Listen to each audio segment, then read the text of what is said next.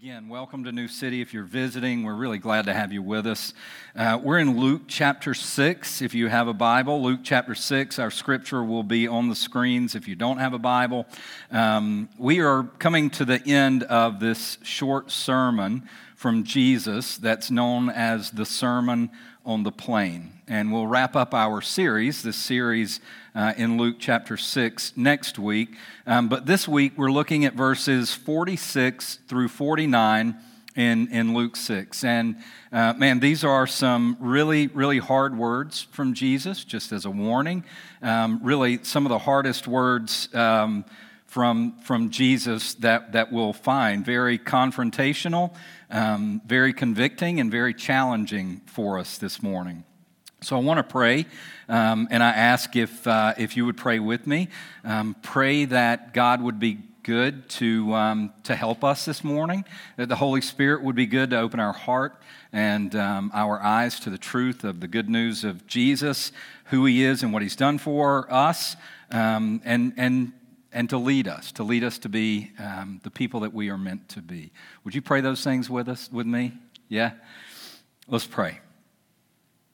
Father, you are good and gracious, and um, even though these words are, are, are hard, they are gracious words um, because even in the even in the difficulty and the confrontation of these words to my own life, um, they are they are grace to bring me uh, closer to you. So I pray for all of us today that your, your Holy Spirit would be good to, uh, to teach us, um, to open our eyes to the words of Jesus, our hearts to receive those words, and um, Holy Spirit, be good. Be good to us today to, um, to change us more and more into the image of Jesus and the people that we were meant to be.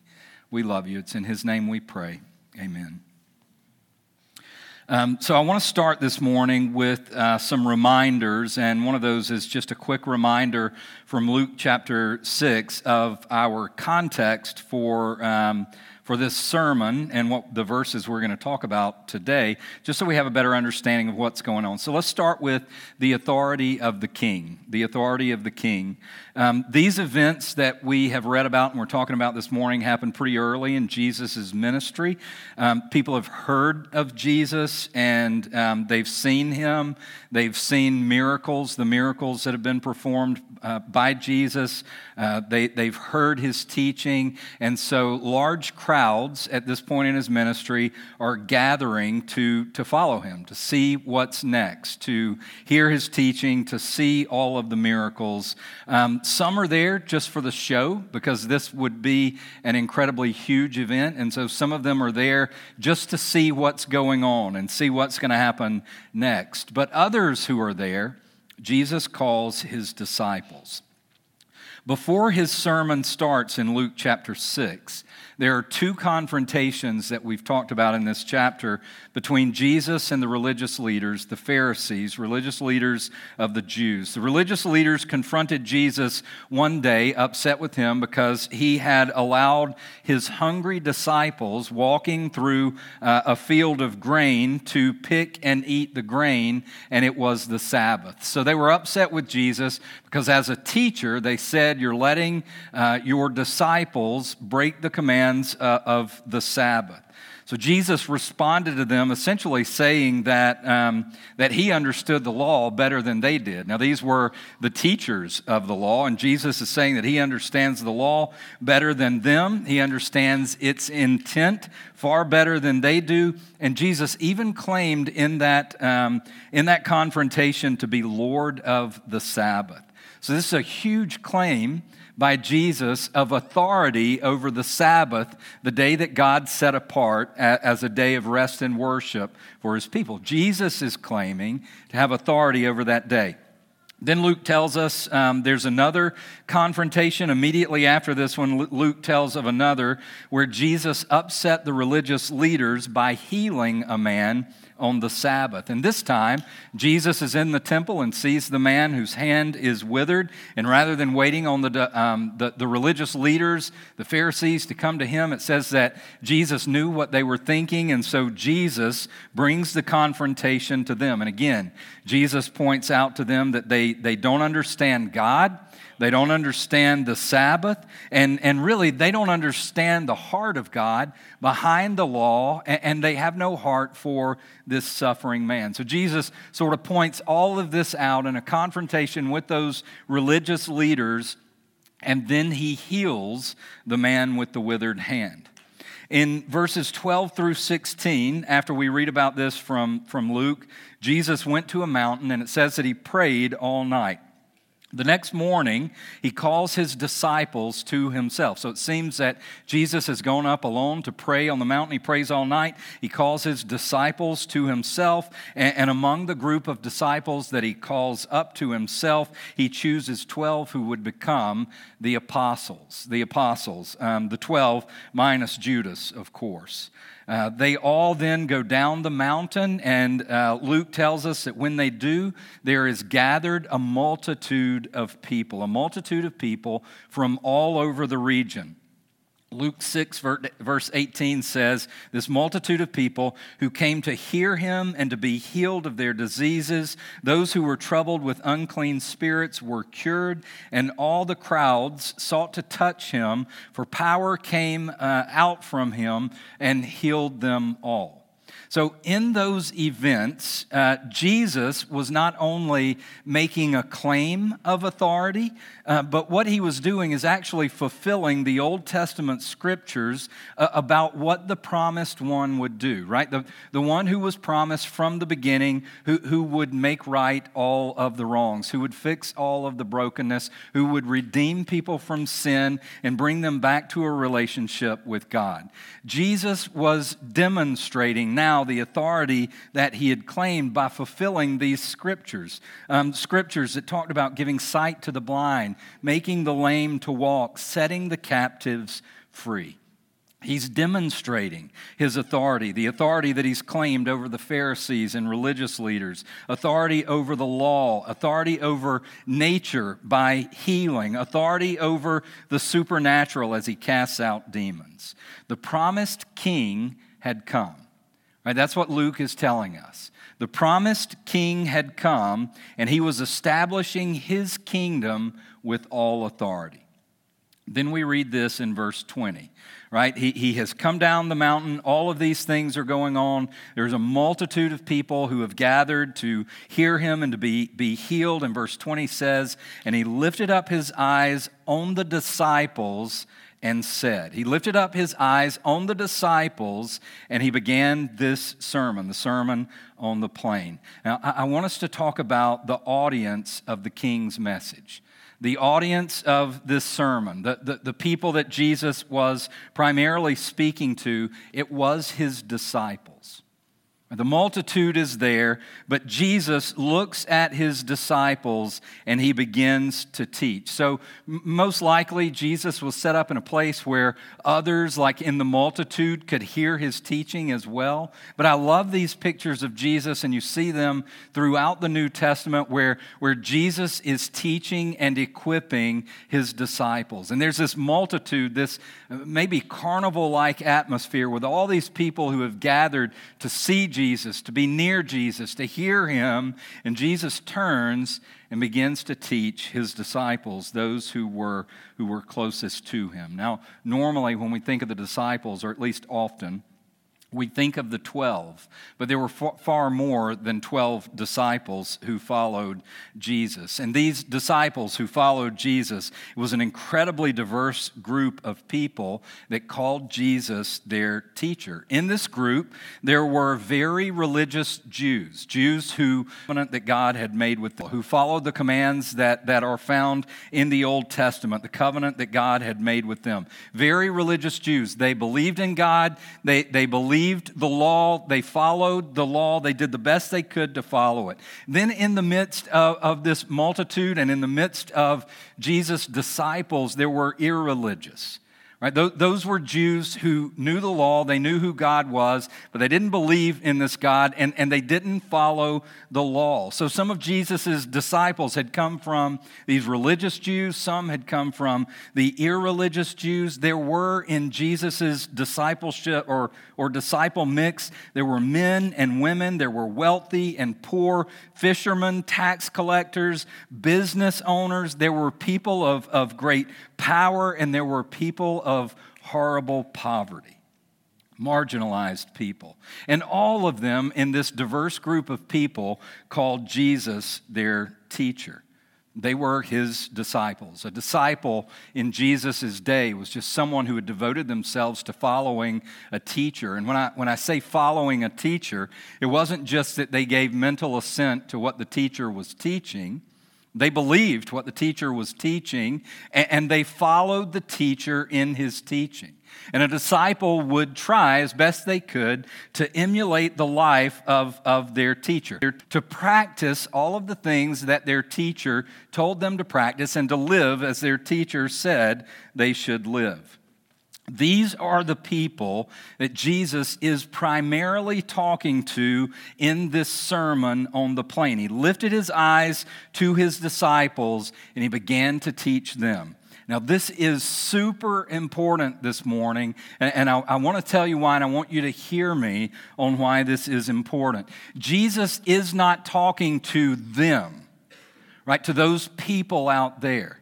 Like, oftentimes in the church, we love a sermon that talks about how bad that the world is and how messed up those people out there are and all the things that are wrong out there. That's not what Jesus was doing.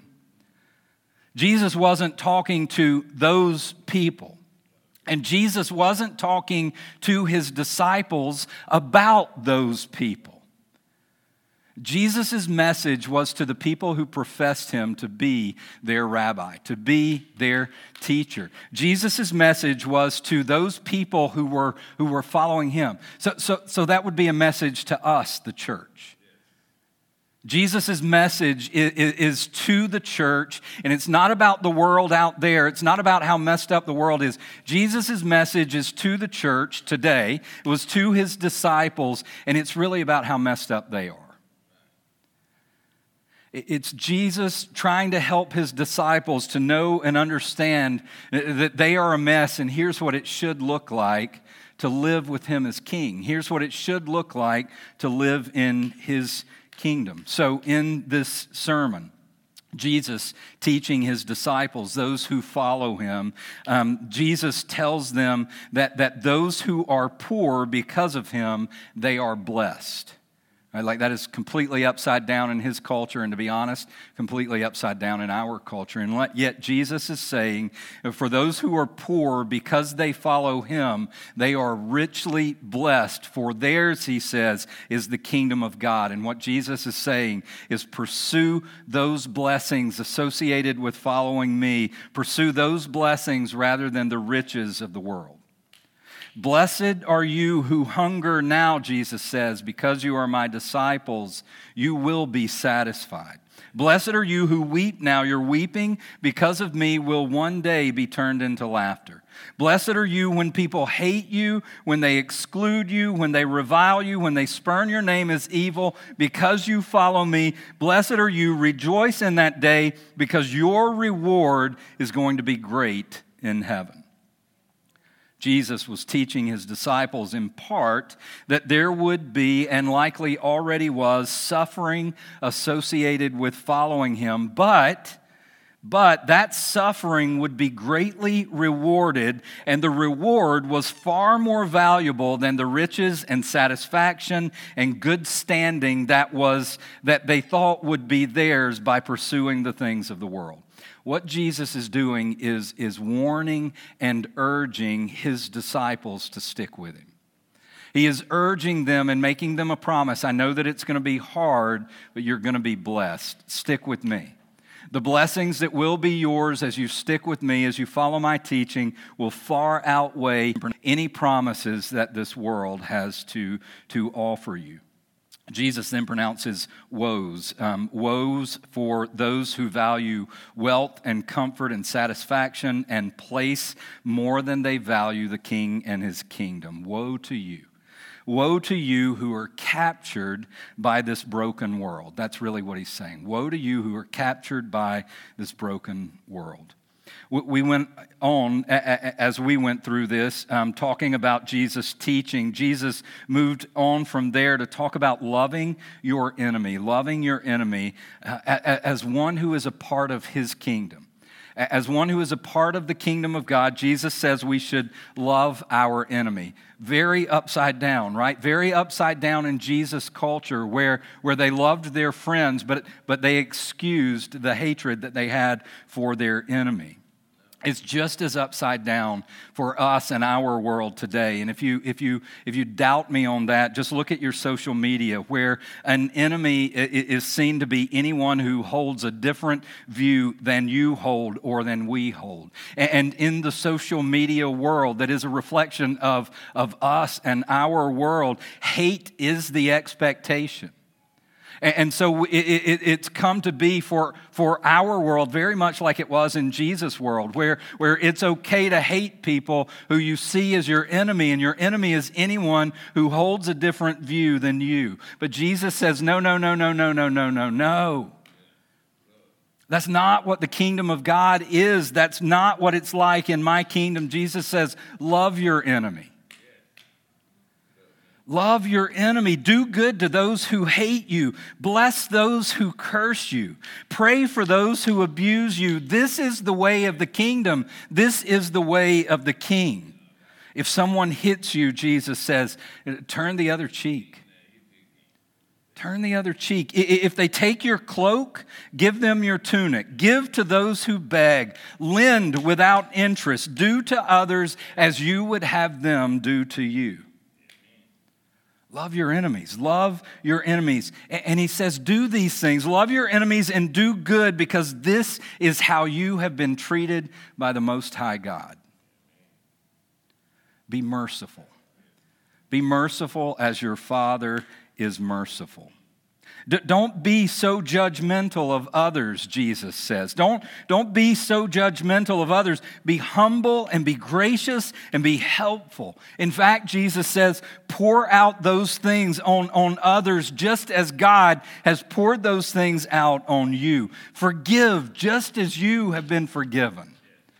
And don't forget that you have been forgiven much.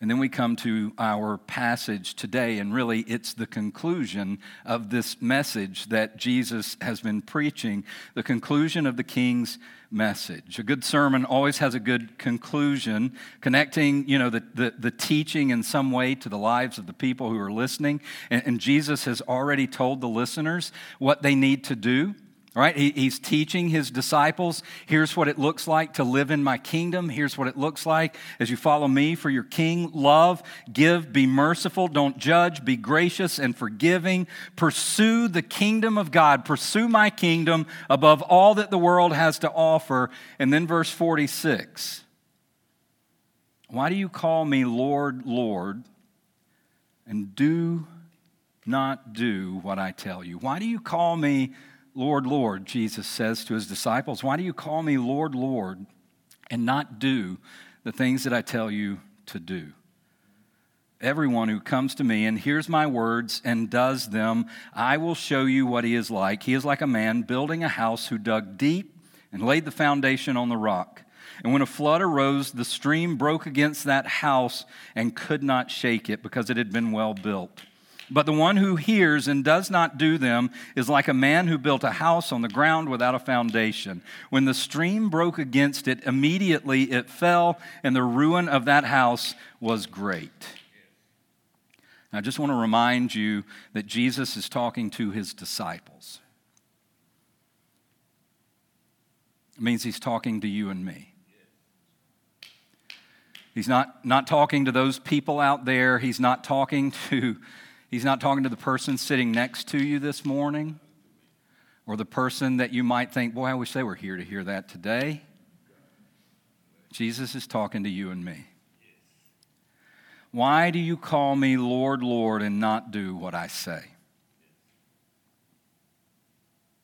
Why do you profess to be my follower and not do what I say? And I'll tell you, I've struggled with this one this week. This has been, this is difficult. That is, that is a hard thing if we, if, we, if we take that question from Jesus and really look at our own lives. And, that, and that's why we have it. To, to, to have this question and examine our own lives. Keith, why do you call me Lord, Lord, and not do what I say? If we just keep it for now, right here in Luke chapter 6, let me, let me flesh it out a little bit for us. If we keep it right here in Luke chapter 6, Jesus is saying, Hey, disciples, those of you who follow me and profess my name, you really need to love your enemies. Right? Here's what it looks like in my kingdom. You, you love your enemies and you do good to those who hate you. Now, for us, we're like, oh, that's nice, Jesus. It should be that way. But did you see what they did to me? Do, do you know what they said about me? Do you know how they have embarrassed me by their, by their actions? Would you, would you really expect me to love them after, after all that they've done to me and the way that they've hurt me and the way that they've wronged me? I mean, that's a great idea, but this, this, was, this was bad. Jesus says, but, but, but I'm, I'm telling you, bless those who curse you. Bless those who curse you and pray for those who abuse you. Jesus, I'm sure that that is good and it works for you, but you just don't understand. I am not that sanctified. Jesus, I don't deserve to be treated this way by those people. And Jesus says, verse 35, no, no, listen, love your enemies and do good and lend expecting nothing in return, and your reward will be great, and you will be sons of the Most High. For he is kind, listen to me, he is kind to the ungrateful and the evil. Be merciful even as your Father is merciful. And then us. But Jesus, they are Democrats. And they are posting about gun violence and abortions, and they're ruining the economy and our jobs, and they're taking away our freedom, Jesus, even our religious freedom or, or this one. But Jesus, did, did, did you not know that those were Republicans? And, and they don't care about school shootings, they just want their guns. And they say they're pro life, but really they're just pro unborn life. Like, Jesus, don't you see that?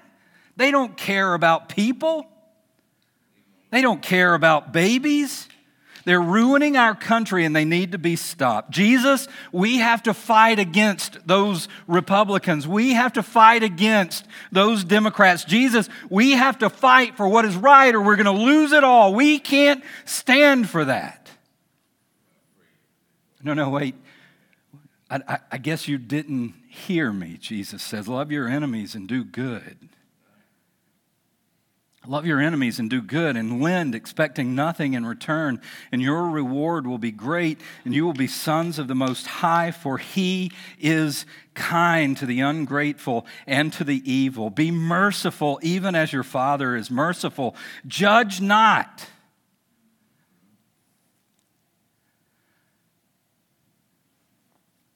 Those Republicans Judge not those Democrats, and you will not be judged. Condemn not, and you will not be condemned. Forgive, and you will be forgiven. Give, and it will be given to you. Give, and it will be given to you, good measure, pressed down, shaken together, running over. It will be put into your lap, for with the measure you use it, it will be measured back to you. For, for, for the measure that you use to judge others and to condemn them, that's the measure that you will receive. Course, it isn't just the commands of Jesus from this sermon, it's all of Jesus' commands, right? Love your neighbor as yourself. But Jesus, my neighbor is gay.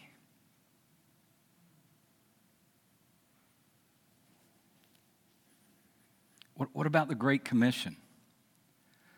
Disciples, as you go, make disciples. As you go about your life, as you go to school, as you go to work, as you go to your kids' ball game, as you, as you raise your kids, where, wherever you go, as you go, make disciples, telling them about me, Jesus says, baptizing them in the name of the Father, the Son, and the Holy Spirit, teaching them everything that I have commanded you. That, that that's Jesus to the disciples. That, that's Jesus to us. The Great Commission is our commission. Go and make disciples. And, and here we are. Jesus, I, that is great. It's just not my gift. No, no, no. I said, I said all disciples. But Jesus, I'm an introvert. I'm an Enneagram 5. It's not my Enneagram number.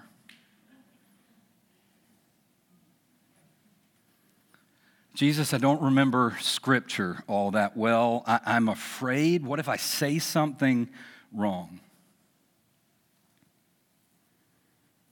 Jesus tells us in another place if, you're, if, you, if you are at odds with your brother, go and be reconciled.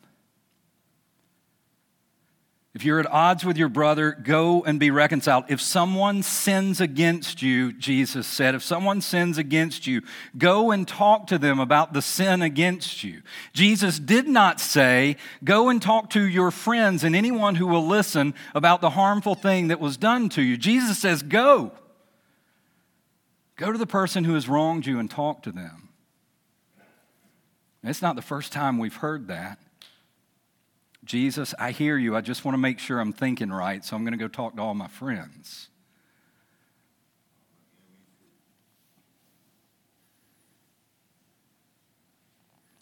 Don't lust. Don't have sex outside of marriage. Take up your cross and follow me. Fast. Pray. Trust me. On and on and on we could go with the commands of our King.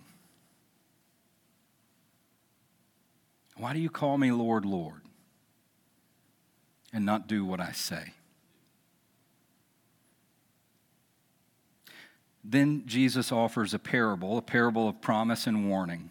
Verse 47 Everyone who comes to me and hears my words and does them, I will show you what he is like. He is like a man building a house who dug deep and laid the foundation on the rock. And when a flood arose, the stream broke against that house and, and could not shake it because it had been well built.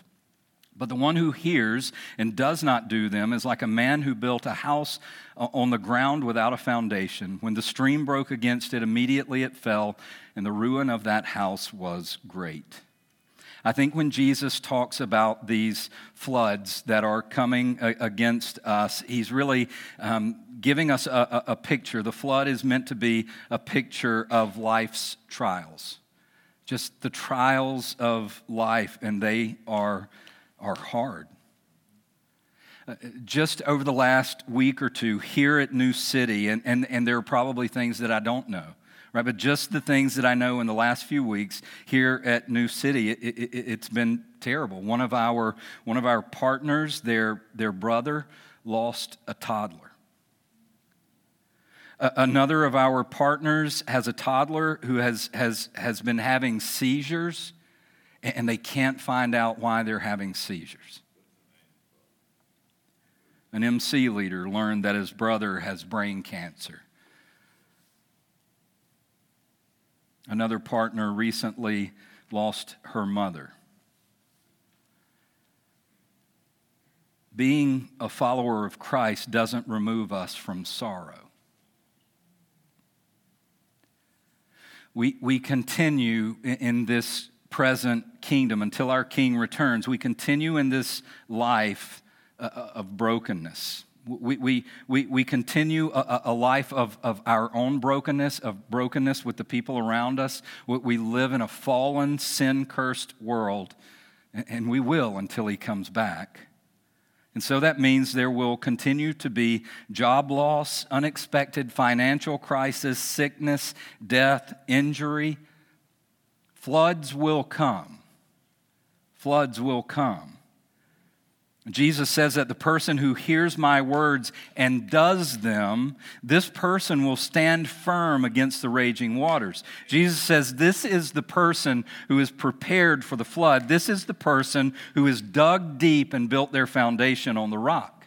And, and in that, we have a promise of sorts from Jesus. Jesus is telling us that these rains will come, and when they come, because we have dug our foundation deep on the rock, we will be prepared for the floods. For the person who hears the king and follows the king, he will be or she will be prepared for the floods that come, and you will not be shaken. But the contrast is with the person who hears the word of the king but does not do it, the person who ignores what the king has said, the person who, who makes excuses for not doing. That person, Jesus says, is like someone who builds a house with no foundation. In good weather, that house is fine. It's a great place to live. In good times, everything is great. But when even the slightest storm comes and the waters rise against that house without a foundation, it immediately falls and it's ruined. Jesus says the ruin is great. Jesus is, is warning those disciples. Again, Jesus is talking to his disciples, those who profess him as Lord, Lord. Jesus is warning them. And what he's warning them is hear me. Hear the warning from Jesus. Your words are not enough. Your profession is not enough. Jesus is saying to them, it's not enough that you, you, you say that you are my disciple. It's not enough that you show up for the big events as a spectator. It's not enough. For you, the person who hears the king but does not follow him, when, when those days come and the rains fall and the waters rise, when the torrents of the flood come against you, you will not stand. Jesus says you will fall, and worse, the ruin of that day will be terrible. The ruin that Jesus has in mind isn't a house, but a life. It's the life of a person who professed to follow Jesus, but when things got bad, they had nowhere to stand.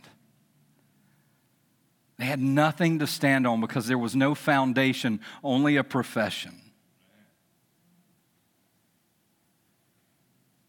Your words alone are not enough. And I would say for us, again, in our Bible Belt South, our, our words are not, not enough, and, and neither is our attendance. Our attendance on Sunday morning is not enough walking an aisle and crying, no, no, matter how emotional that, that was, walking an aisle and crying, even being baptized, it's not enough. There must be something more. Something more than just our words more even than willing ourself to obedience. So, so let me close with this the king's message and the strong foundation that stands, because that's what Jesus wanted. He wanted his disciples to be warned and, and, to be encouraged to stand in the right place. The king's message and the strong foundation that stands. At first glance, with the words that I've said and what we read from Jesus, it, it, it might seem to us that Jesus is focused solely here on doing good works right? And so we might say, well, well, Christianity and following Jesus, the only thing that can save us is to be good enough. Isn't that what Jesus is saying? The person who, who obeys the, uh, uh, the most, the person who keeps the rules good enough, that is the person who is safe. Listen to me. That is not what Jesus is saying. I don't want you to leave here this morning thinking, I have to work harder and, and do more and be better. That's not what Jesus is saying. If that were the case, the Pharisees would have been in great shape with Jesus. And that's the truth. Because honestly, the Pharisees were the best law keepers around. If there was a rule and it had to do with God, the Pharisees wanted to keep that rule, wanted to keep that law. They knew all the laws, they knew all of the additions to the laws, they knew all of the explanations and applications of the law. They prided themselves on following every letter of the law. The Pharisees would have been great if this was about just doing more. Listen to me, what they did not have was faith. They had obedience. But what they did not have is faith. What they lacked is faith. They did not believe that the man who, who, who let his disciples eat grain on the Sabbath, the man who, who healed the man with the withered hand in the temple, the man who gathered multitudes to be healed, the man who cast out demons, that man that they were looking at, they did not believe that he was the promised one. They, they didn't believe that he was God with us.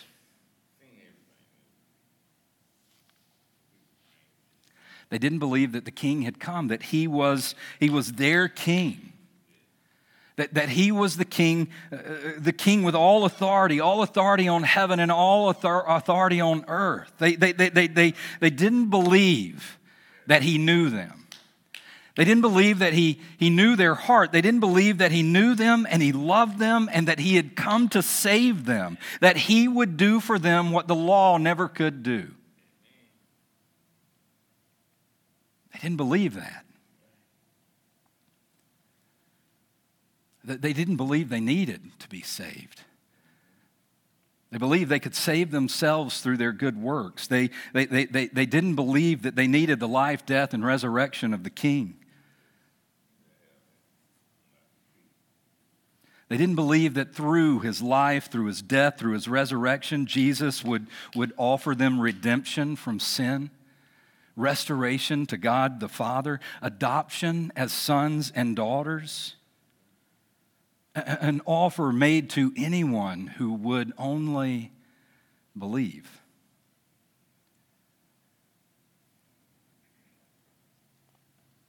There were disciples Remember, that's who Jesus was talking to. There were disciples that day as Jesus looked out at them who confessed with their mouth, Lord, Lord. But they didn't really believe. And when things got difficult and following became costly, they walked away. It, it, it, wasn't, it wasn't because they were necessarily weak people. It was because what they lacked was faith. The Apostle Paul said in Romans chapter 10, verse 9, a, great chapter on faith in Jesus. If you confess with your mouth that Jesus is Lord and believe in your heart that God raised him from the dead, you will be saved. For with the heart, not with the intellect, not with agreement on some knowledge, but with the heart one believes and is justified.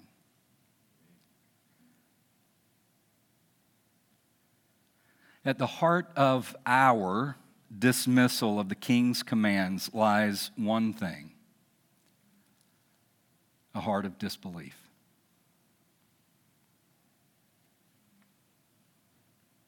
I want to say that again intellectually, we might be willing to say that Jesus is our King, but at the heart of the, the dismissal of any of his commands lies one thing for each of us, and that is a heart of disbelief. While our mouth may say, Lord, Lord, our heart says, Not on this one, Jesus. Uh, our mouth says, Lord, Lord, and our heart says, I think I am better suited to know what I need than you are, Jesus. I know what I should do. I know what is right for me. On this one, Jesus, I will be king. Hear me. Jesus is not ultimately calling us to a life of busy good works. He is calling us to a life of faith. A, a, life believing that He is who He says He is, that He has done what He has said that He has done, and that He will do everything that He promises that He will do. A, a life of, of faith that, that, that He is our good King that he is our, our good king, a king who is, is, is kind and, and gracious and loving and merciful, and a king who is all powerful, a king who reigns now and forevermore with all authority in heaven and on earth. And when we, when we truly believe that, I'm talking about when we believe that with our heart and not with just our intellect or some mental assent. When we truly believe that with our heart, that this is our King. When we, when we move from the intellect deep into our heart, then doing what our King has told us to do is not work and it's not hard becomes the natural overflow, the natural overflow of, of awe and reverence and worship. It's the overflow of a heart that loves the King. What a great question to close out this sermon.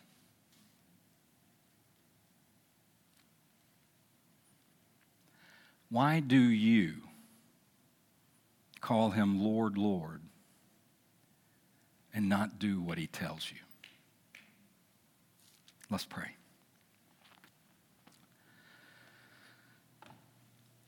Father, I am thankful that you are kind and merciful, that your grace is new every morning. I am thankful that you continue to be kind and forgiving and gracious, patient with me, that, that, that, that it's not a one time saving grace, but again and again and again you are patient, patient with me in all the ways that I try to be king. Father, forgive me, forgive us. Help us. Help us to see the beauty of our King. Help us to see so clearly that our life overflows in joyful obedience, that more and more we look like Him. We love you, Father. It's in His name we pray. Amen.